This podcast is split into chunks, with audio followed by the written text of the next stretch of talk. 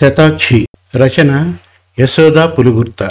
చక్కటి సాంప్రదాయబద్ధమైన కుటుంబంలో పుట్టింది శతాక్షి. పెళ్ళై అత్తవారింటికి వెళ్ళిన కొద్ది రోజుల్లోనే తన భర్త తప్పుదారిలో నడుస్తున్నట్లుగా తెలుసుకుంది.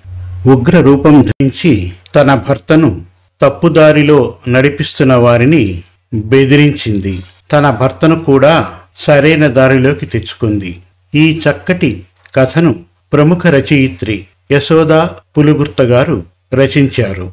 ఈ కథ మన తెలుగు కథలు డాట్ కాంలో ప్రచురింపబడింది. ఇక కథ ప్రారంభిద్దాం. పరమేశ్వర శాస్త్రి గారు కాకినాడ ప్రభుత్వ సంస్కృత కళాశాలలో సంస్కృత లెక్చరర్గా పనిచేసి రిటైర్ అయ్యారు. వారి సతీమణి అన్నపూర్ణ భర్తకు తగిన ఇల్లాలు. నిత్యం వారింట్లో పూజా మందిరంలో లలితాదేవి పూజలందుకుంటూ ధూపదీప నైవేద్యాలతో దేదీప్యమానంగా శోభిల్లుతూ ఉంటుంది. దసరా పర్వదినాలలో ఆ చుట్టుపక్కల ఉన్నవారందరూ వీరింటికి వచ్చి లలితా సహస్రనామాలను పారాయణం చేస్తూ ఉంటారు. శాస్త్రి గారు గంభీర స్వరంతో లలితా సహస్రనామాలను ఒక్కొక్కటి చదవడం వారిని అనుకరిస్తూ ఆ నామాలను పారాయణం చేస్తుంటే ప్రకృతే స్తంభించిపోయిందా అనేటట్లుగా భక్తిభావంతో తాదాత్మ్యత స్థితిని అనుభవించడం పరిపాటి. అలాగే కార్తీక మాసంలో ఆయన చెప్పే శివపురాణం విని తరించవలసిందే. వారికి ముగ్గురు కూతుళ్ళు. పెద్దమ్మాయి శాకంబరికి రెండో అమ్మాయి భ్రామరికి మంచి సంబంధాలు చూసి వివాహం జరిపించారు. మూడో అమ్మాయి శతాక్షి డిగ్రీ పూర్తి చేసింది. ముగ్గురు కూతుళ్ళకు సప్తశతీ దేవతల పేర్లను పెట్టుకున్నారు. కూతుళ్ళనందరినీ డిగ్రీ వరకు చదివించారు ఆయన. శతాక్షికి కూడా యోగ్యుడైన వరుడిని చూసి పెళ్ళి చేసే ప్రయత్నంలో ఉన్నారు శాస్త్రి గారు. శతాక్షి చాలా చురుకైన అమ్మాయి. మహా తెలివితేటలు కలది. చూడగానే ఆకర్షించే ముగ్ధ మనోహర రూపం పచ్చని మేని ఛాయ చెంపకు చారడేసి కళ్ళు పిరుదులు దాటిన జడ నువ్వు పువ్వు లాంటి ముక్కు చెప్పాలంటే అలనాటి ప్రబంధ కవులు కావ్య నాయికా లక్షణాలు చాలానే పృథివి చేసుకుంది. ఒక రోజున శాస్త్రి గారి చెల్లెలు చంద్రకళ రాజమండ్రి నుండి కాకినాడకు అన్నగారిని చూడాలని వస్తూ ఒక శుభవార్తను కూడా మోసుకొచ్చింది. అన్నగారి పక్కనే కూర్చుని మీ బావగారి హై స్కూల్ హెడ్ మాస్టర్ గారి అబ్బాయికి పెళ్ళి సంబంధాలు చూస్తున్నారని ఎవరైనా తెలిసిన వారి అమ్మాయి ఉంటే చెప్పమంటూ మా వారిని అడిగారట అన్నయ్య. మీ బావగారు నాకు ఈ విషయం చెప్పగానే ఎవరో ఏమిటి? మన శతు ఉంది కదా అని వెంటనే ఆ అబ్బాయి వివరాలు తీసుకోమని చెప్పాను. వారి అబ్బాయి ఇంజనీరింగ్ చదివి హైదరాబాద్లో బిహెచ్ఈఎల్లో ఇంజనీర్గా చేస్తున్నాడట. మాస్టర్కి కూడా తండ్రి నుండి సంక్రమించిన పొలాలు అవి ఉన్నాయని చాలా మంచి కుటుంబం అంటూ మీ బావగారు అన్నారు. జాతకాలు కలిస్తే పెళ్ళి చూపులకు ఆహ్వానించవచ్చని అన్నగారితో చెప్పింది. శాస్త్రగారు వెంటనే జాతకాలు చూశారు. ఇద్దరివి బ్రహ్మాండంగా కలిశాయని చెల్లెలి ద్వారా వారికి తెలియపరచడం ఆ తర్వాత నెల రోజుల్లో శతాక్షికి పెళ్ళి చూపులు జరిగాయి. అందమైన శతాక్షి అందరికీ నచ్చేసింది. పెళ్ళికొడుకు రాంబాబు సిగ్గు సిగ్గుగా తల వంచుకుని కూర్చుంటే శతాక్షి నిర్భయంగా తలెత్తి అతని వైపు చూసింది. అందగాడే కానీ అంత సిగ్గేమిటి బాబు? నోట్లో వేలు పెట్టినా కొరకలేనంత అమాయకుడిలా ఉన్నాడే అనుకుంటూ కిసుక్కున నవ్వబోయి బలవంతంగా ఆపేసుకుంది. నిశ్చయ తాంబూలాలు పెళ్ళి మాటలు మాట్లాడుకొని వీట్కోలు తీసుకుంటూ అందరూ బయలుదేరారు. ఎందుకో తలెత్తిన రాంబాబు ఆ దాటుగా శతాక్షి వైపు చూశాడు. ఇద్దరి కళ్ళు ఒక్క క్షణం కలుసుకున్నాయి. అబ్బా! ఈ అమ్మాయి ఎంత అందమైన కనులు? అనుకున్నాడు. అమ్మయ్య! ఇప్పటికీ అబ్బాయి గారు తలెత్తి చూశారనుకుంటూ ముసిముసి నవ్వులు నవ్వుకుంది శతాక్షి. కూతురికి అంత చక్కని సంబంధం వెతుక్కుంటూ రావడం ఆ లలితాదేవి కృపా కటాక్షాలే అనుకుంటూ ఆనందంతో పొంగిపోయారు శాస్త్రి గారు పెళ్ళి ఉన్నంతలో ఘనంగా జరిపించారు. ఒక నెల రోజుల తరువాత ఒక మంచి ముహూర్తాన శతాబ్ది భర్తతో కలిసి హైదరాబాద్ వెళ్ళిపోయింది. హైదరాబాద్లో కొత్త కాపురం. అప్పుడప్పుడు చిరు అలకలు కోపాలు బుజ్జగింపుల మధ్య వారి కాపురం ఒక మధుర కావ్యంలా సాగిపోతోంది. ఒక ఆదివారం రాంబాబు స్నేహితుడు శ్రీహరి కొత్త దంపతులను తమ ఇంటికి లంచ్కి ఆహ్వానించాడు. అన్నయ్యలు లేని శతాక్షి శ్రీహరిని అన్నయ్య అంటూ ఆపేక్షగా మాట్లాడుతూ ఆ ఇంట్లో చొరవగా కలిసిపోయింది. సాయంత్రం వరకు సరదాగా గడిపి తిరిగి వస్తున్నప్పుడు ఆడపడుచుకు పెట్టినట్లుగా దంపతులిరువురికి బట్టలు పెట్టి సాగనంపారు. రోజులు సంతోషంగా గడిచిపోతున్నాయి. మధ్యలో ఒకసారి అత్తగారింటికి అమ్మ వాళ్ళింటికి వెళ్ళి వచ్చారు. ఈ మధ్య ఆఫీసులో పని ఎక్కువ ఉంటోందని ప్రొడక్షన్ టైం అంటూ రాత్రిళ్ళు లేట్గా వస్తున్నాడు రాంబాబు. ఆదివారాలు కూడా ఆఫీస్ కంటూ వెళ్ళిపోతున్నాడు. ఆదివారం ఎప్పుడొస్తుందా ఇద్దరూ కలిసి ఏదైనా మంచి సినిమాకు వెళ్ళాలని ప్లాన్ చేసుకుంటే రాంబాబు ఆదివారం కూడా ఆఫీస్కు వెళ్ళిపోతూ ఉంటే శతాక్షికి బోరుగా ఉంటుంది.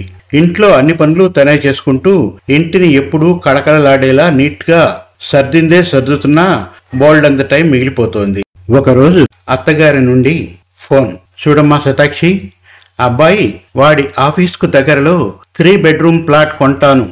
బ్యాంక్ లోన్ తీసుకుని ముందుగా అడ్వాన్స్ పేమెంట్ కట్టి బుక్ చేసుకోవాలని చెబితే మీ మామయ్య గారు నెల రోజుల క్రితం ఐదు లక్షలు వాడి బ్యాంక్ అకౌంట్కు పంపించారు. ఇంకా అవసరం అనుకుంటే రెండు మూడు నెలల్లో పంట డబ్బులు రాగానే పంపుతానని చెప్పారట. దాని విషయం ఏమైందో కనుక్కోమంటున్నారు మీ మామయ్య గారు. వాడు రాగానే చెప్పమ్మా అంటూ ఫోన్ పెట్టేశారు ఆవిడ. రాంబాబు రాగానే ఈ విషయం చెబుతూ మరి నాకు చెప్పలేదేమిటి? ప్లాట్ బుక్ చేస్తున్నట్టుగా? అని అడిగేసరికి సారీ సితు ఏమిటో ఆఫీస్ పని టెన్షన్లో చెబుదామనుకుంటూనే మర్చిపోయాను అంటూ సంజయ్షి ఇచ్చాడు. ఒక ఆదివారం నాడు శ్రీహరి వచ్చాడు వీరింటికి. రాంబాబు ఆఫీస్ పనుందంటూ వెళ్ళిపోయాడు పొద్దున్నే.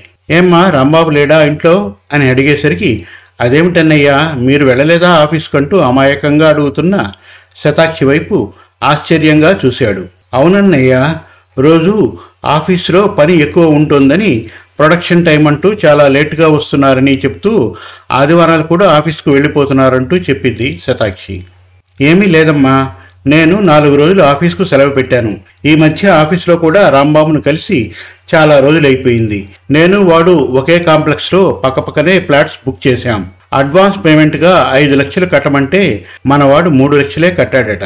బిల్డర్ నాకు బాగా తెలిసినవాడు. అదే పనిగా నాకు ఫోన్ చేస్తూ రాంబాబు మిగతా డబ్బులు ఒక వారంలో కట్టకపోతే అతని ప్లాట్ అలాట్మెంట్ క్యాన్సిల్ చేస్తానంటున్నాడు. ఈ విషయం చెప్పిపోదామని వచ్చానంటూ ఆమె వైపు సాలోచనగా చూశాడు ఒక క్షణం. ఎంత అమాయకురాలు అన్నయ్య అంటూ ఎంత ఆప్యాయంగా మాట్లాడుతుంది? తన అనుమానం నిజమేనన్నమాట. ఈ మధ్య రాంబాబు తనను తప్పించుకుంటూ ఆ దుష్ట చతుష్టయంతో తిరుగుతున్నాడు. ఆ దుష్ట చతుష్టయం గురించి ఆఫీసులో అందరికీ తెలుసు. వచ్చిన జీతం అంతా తాగుడు పేకాటకే ఖర్చు పెడుతూ ఇంకా చెప్పాలంటే పరాయి స్త్రీల వెంటపడే రకాలు. ఆఫీసులోనూ బయట అన్నీ అప్పులే వాళ్ళకు. మన రాంబాబు కూడా వాళ్ళ వలల్లో పడిపోయాడన్నమాట. ఆ మధ్య ఐదు లక్షలు మా నాన్నగారు పంపించారని చెప్పాడు. మూడు లక్షలు పే చేసి రెండు లక్షలు పేకాట్లో పెట్టి ఉండొచ్చు. తనను తప్పించుకుంటూ తిరగడానికి కూడా అదో కారణం కావచ్చు. ఇంట్లో భార్యతో ఆఫీస్కు వెడుతున్నానని చెబుతూ రాంబాబు వెలగబెట్టే రాచకార్యాలు ఇవన్నమాట.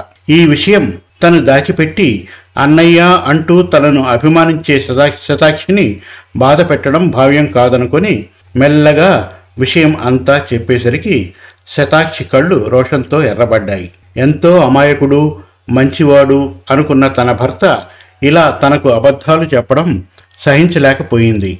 జాగ్రత్తగా నచ్చ చెప్పుకొని రాంబాబును ఆ చెడు స్నేహాల నుండి కాపాడుకోమంటూ వాళ్ళు అందరూ రోజూ కలుసుకునే అడ్డా వివరాలు చెప్పి వెళ్ళిపోయాడు శ్రీహరి. శ్రీహరి చెప్పిన మాటల నుండి తేరుకోలేకపోయింది శతాక్షి. ఫ్లాట్ అడ్వాన్స్ పేమెంట్ కని మామగారు డబ్బు పంపిస్తే ఆ డబ్బు పూర్తిగా కట్టకుండా విచ్చలవిడిగా వ్యసనాలకు ఖర్చు చేస్తున్నాడన్నమాట.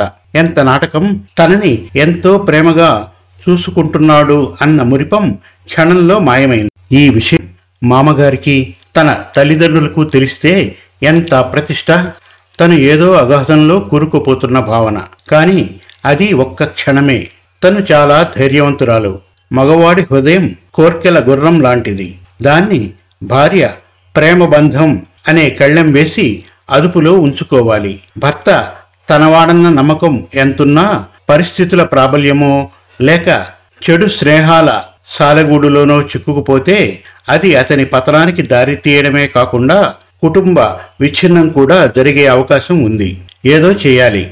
తన భర్తను ఆ ఉచ్చులో నుండి బయటికి లాగాలి అనుకుంటూ ఒక స్థిర నిర్ణయానికి వచ్చింది.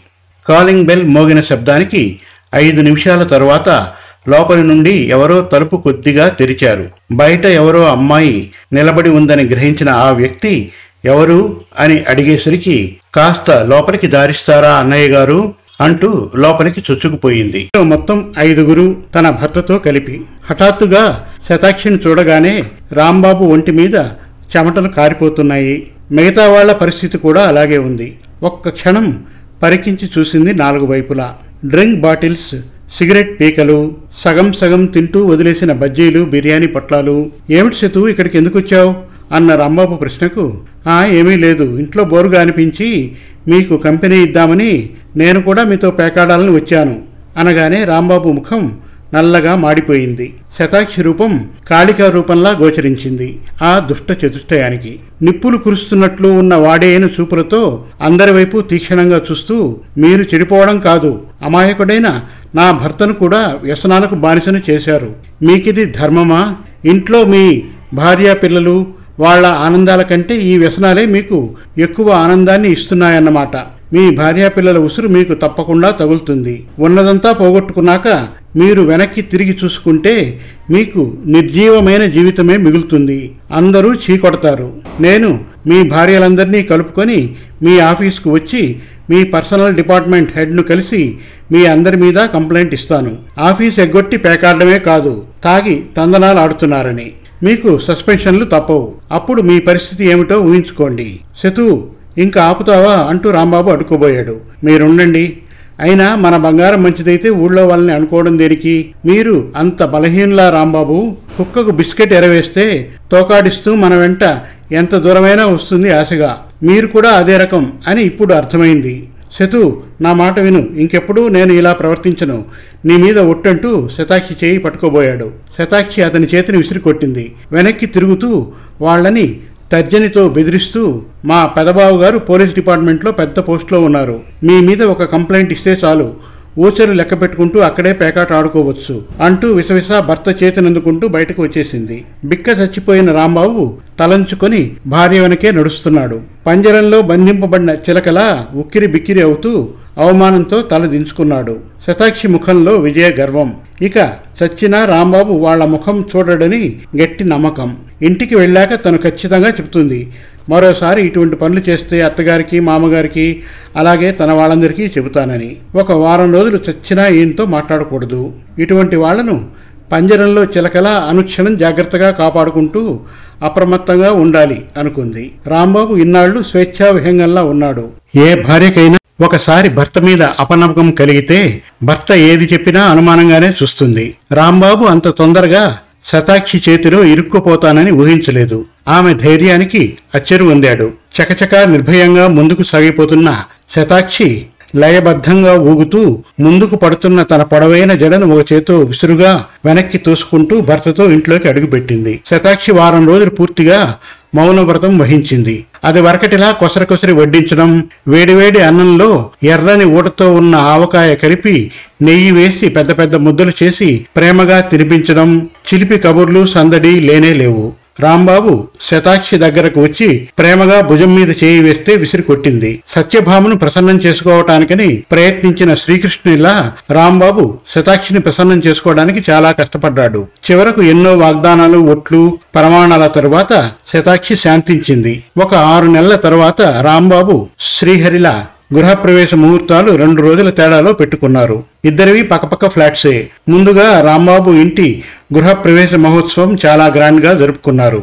శతాక్షి అమ్మ నాన్న అక్కల కుటుంబాలు అత్తగారు మామగారు ఇంకా అనేక మంది బంధుమిత్రుల సమక్షంలో శతాక్షి సమేత రాంబాబు పట్టుబట్టలు ధరించి పీటల మీద కూర్చున్నారు. శతాక్షి నాన్నగారు చాలా శాస్త్రోక్తంగా కూతురి ఇంటి గృహప్రవేశం నిర్వహిస్తున్నారు. ఒక పక్కన పది మంది వేద పండితుల సమక్షంలో వేద పఠనాల మధ్య మరో పక్కన గణపతి హోమంలో దేదీప్యమానంగా జ్వాలలు ప్రకాశిస్తుంటే గృహప్రవేశ మహోత్సవం అత్యంత కన్నుల పండుగగా జరిగింది. ఇల్లు చాలా బాగుందని ఇంటీరియర్స్ అవి చాలా చక్కగా చేయించారని అందరూ మెచ్చుకుంటుంటే ఆ పొగడ్తలన్నీ నా శ్రీమతికే చెందుతాయండి. నేను డబ్బు తన చేతికి ఇవ్వడం వరకే. మిగతా విషయాలన్నీ తనే చూసుకుంది అంటూ శతాక్షి వైపు ప్రేమగా చూస్తూ జవాబిచ్చాడు. శ్రీహరి అయితే ఎవరీ లేకుండా చూసి చెల్లాయి జరిగిందంతా మన మంచికే అన్నట్లుగా రాంబాబుని కొంగుకు భలే కట్టేసుకున్నావు. నీ మాటే వేదం వాడికిప్పుడు. నిజానికి రాంబాబు చాలా మంచివాడమ్మా. ఏదో ఆ సమయంలో ఒక చిన్న బలహీనతకు లోనయ్యాడు. అంతే. ఆ దుష్ట చతుష్టయంలో కూడా ఎంత మార్పు వచ్చిందో తెలుసా? అంతా నీ మూలానే. చక్కగా ఉద్యోగాలకు వస్తూ సంసారాలు చేసుకుంటున్నారని విన్నాను. నీ ధైర్యాన్ని ఆత్మవిశ్వాసాన్ని మెచ్చుకుంటున్నానమ్మా అనగానే అయ్యో అన్నయ్య మీరు ఆ రోజు మా ఆయన గురించి చెప్పి ఉండకపోతే ఇప్పుడు నా పరిస్థితి ఎలా ఉండేదా అని అనుకుంటాను. ఈ సంతోషం ఆనందం అంతా నీ భిక్షే అన్నయ్య అంటూ ఆత్మీయంగా మాట్లాడుతున్న శతాక్షిని నిండు నూరేళ్ళు పచ్చగా భర్త పిల్లలతో జీవించమని ఆశీర్వదించాడు. శుభం. మరిన్ని మంచి కథల కోసం మన తెలుగు కథలు డాట్ కామ్ విజిట్ చేయండి. Thank you.